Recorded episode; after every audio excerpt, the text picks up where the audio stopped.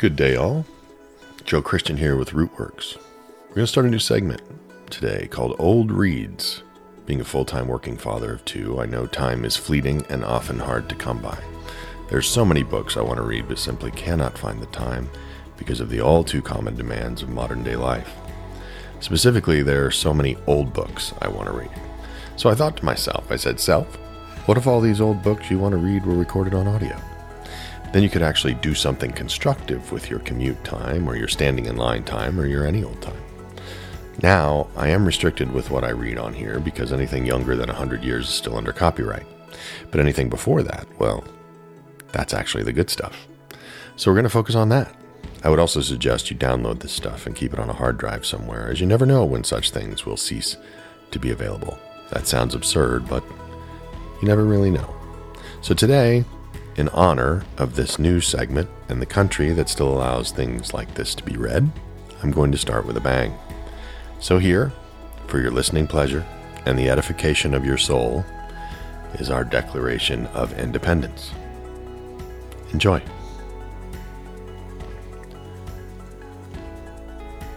The Declaration of Independence, 1776, in Congress, July 4, 1776, the unanimous declaration of the 13 United States of America. When in the course of human events, it becomes necessary for one people to dissolve the political bands which have connected them with another, and to assume among the powers of the earth the separate and equal station to which the laws of nature and of nature's God entitle them a decent respect to the opinions of mankind requires that they should declare the causes which impel them to the separation. We hold these truths to be self evident that all men are created equal, that they are endowed by their Creator with certain unalienable rights, that among these are life, liberty, and the pursuit of happiness, that to secure these rights, governments are instituted among men deriving their just powers from the consent of the governed, that whenever any form of government becomes destructive of these ends, it is the right of the people to alter or abolish it, and to institute new government, laying its foundations on such principles and organizing its powers in such form as to them shall seem most likely to affect their safety and happiness. Prudence indeed will dictate that governments long established should not be changed for light and transient causes, and accordingly, all experience has shown that mankind are more disposed to suffer while evils are sufferable than to right themselves by abolishing the forms to which they are accustomed.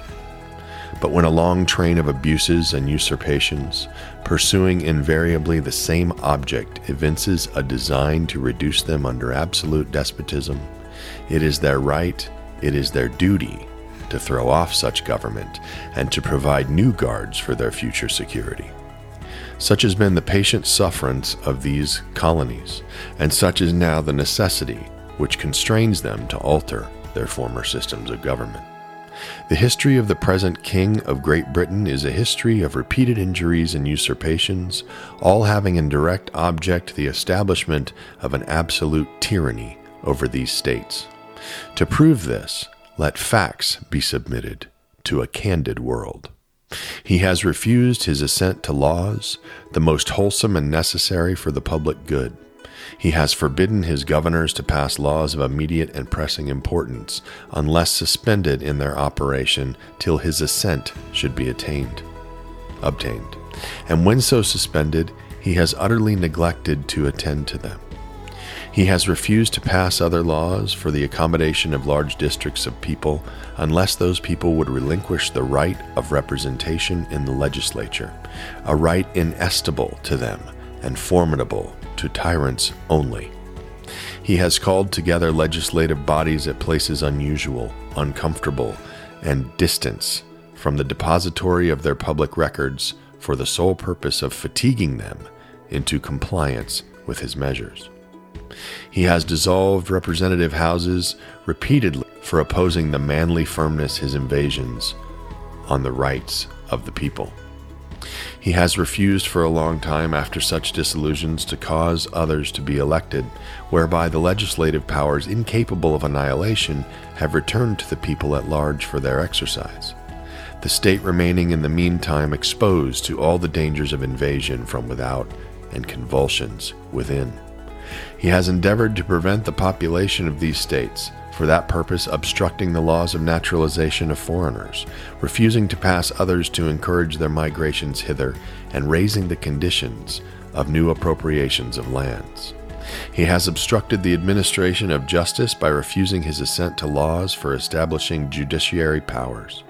He has made judges dependent on his will alone for the tenure of their offices and the amount and payment of their salaries.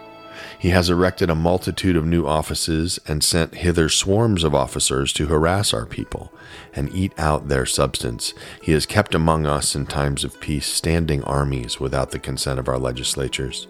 He has affected to render the military independent of and superior to the civil power.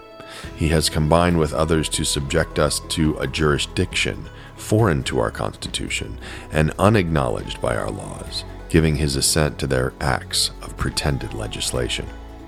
For quartering large bodies of armed troops among us, for protecting them by a mock trial from punishment for any murders which they should commit on the inhabitants of these states, for cutting off our trade with all parts of the world, for imposing taxes on us without our consent, for depriving us in many cases of the benefits of trial by jury, for transporting us beyond seas to be tried for pretended offenses, for abolishing the free system of English laws in a neighboring province, establishing therein an arbitrary government, and enlarging its boundaries so as to render it at once an example and fit instrument for introducing the same absolute rule into these colonies for taking away our charters, abolishing our most valuable laws, and altering fundamentally the forms of our government for suspending our own legislatures and declaring themselves invested with power to legislate for us in all cases whatsoever.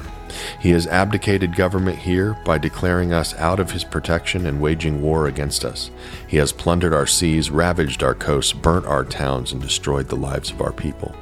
He is at this time transporting large armies of foreign mercenaries to complete the works of death, desolation, and tyranny already begun with circumstances of cruelty and perfidy, perfidy, scarcely paralleled in the most barbarous ages, and totally unworthy the head of a civilized nation. He has constrained our fellow citizens taken captive on the high seas to bear arms against their country, to become the executioners of their friends and brethren, or to fall themselves by their hands. He has excited domestic insurrections amongst us and has endeavored to bring on the inhabitants of our frontiers the merciless Indian savages whose known rule of warfare is an undistinguished destruction of all ages, sexes, and conditions. In every stage of these oppressions, we have petitioned for redress in the most humble terms. Our repeated petitions have been answered only by repeated injury. A prince whose character is thus marked by every act which may define a tyrant is unfit to be the ruler of a free people.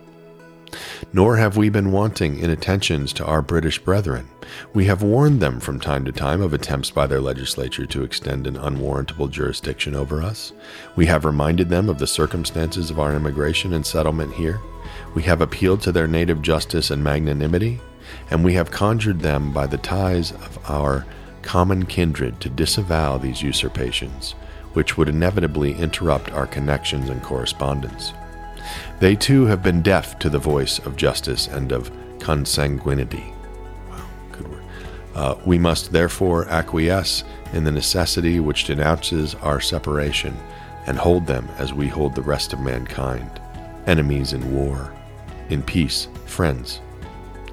We therefore, the representatives of the United States of America in General Congress assembled, appealing to the Supreme Judge of the world for the rectitude of our intentions, do, in the name and by the authority of the good people of these colonies, solemnly publish and declare that these united colonies are, and of right ought to be free and independent states that they are absolved from all allegiance to the British Crown, and that all political connection between them and the state of Great Britain is and ought to be totally dissolved, and that as free and independent states they have full power to levy war, conclude peace, contract alliances, establish commerce, and to do all other acts and things which independent states may of right do.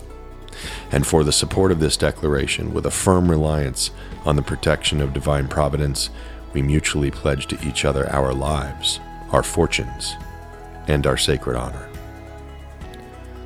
Signers include John Hancock, Josiah Bartlett, William Whipple, Matthew Thornton, Samuel Adams, John Adams, Robert Treat Paine, Elbridge Gerry, Stephen Hopkins, William Ellery, Roger Sherman, Samuel Huntington, William Williams, Oliver Wolcott, William Floyd, Francis Lewis, Philip Livingston, Lewis Morris, Richard Stockton, John Hart, John Witherspoon, Abraham Clark, Francis Hopkinson, Robert Morris, James Smith, Benjamin Rush, George Taylor, Benjamin Franklin, James Wilson, John Morton, George Ross, George Clymer, Caesar Rodney, George Read, Thomas McKean, Samuel Chase, William Paca, Thomas Stone, Charles Carroll of Carrollton, George Wythe, Thomas Nelson Jr., Richard Henry Lee, Francis Lightfoot Lee, Thomas Jefferson, Benjamin Harrison, Carter Braxton, William Hooper, John Penn, Joseph Hewes, Thomas Heyward, Thomas Lynch Jr., Arthur Middleton, Edward Rutledge, Button Gwinnett, George Walton, Lyman Hall. The Declaration of Independence.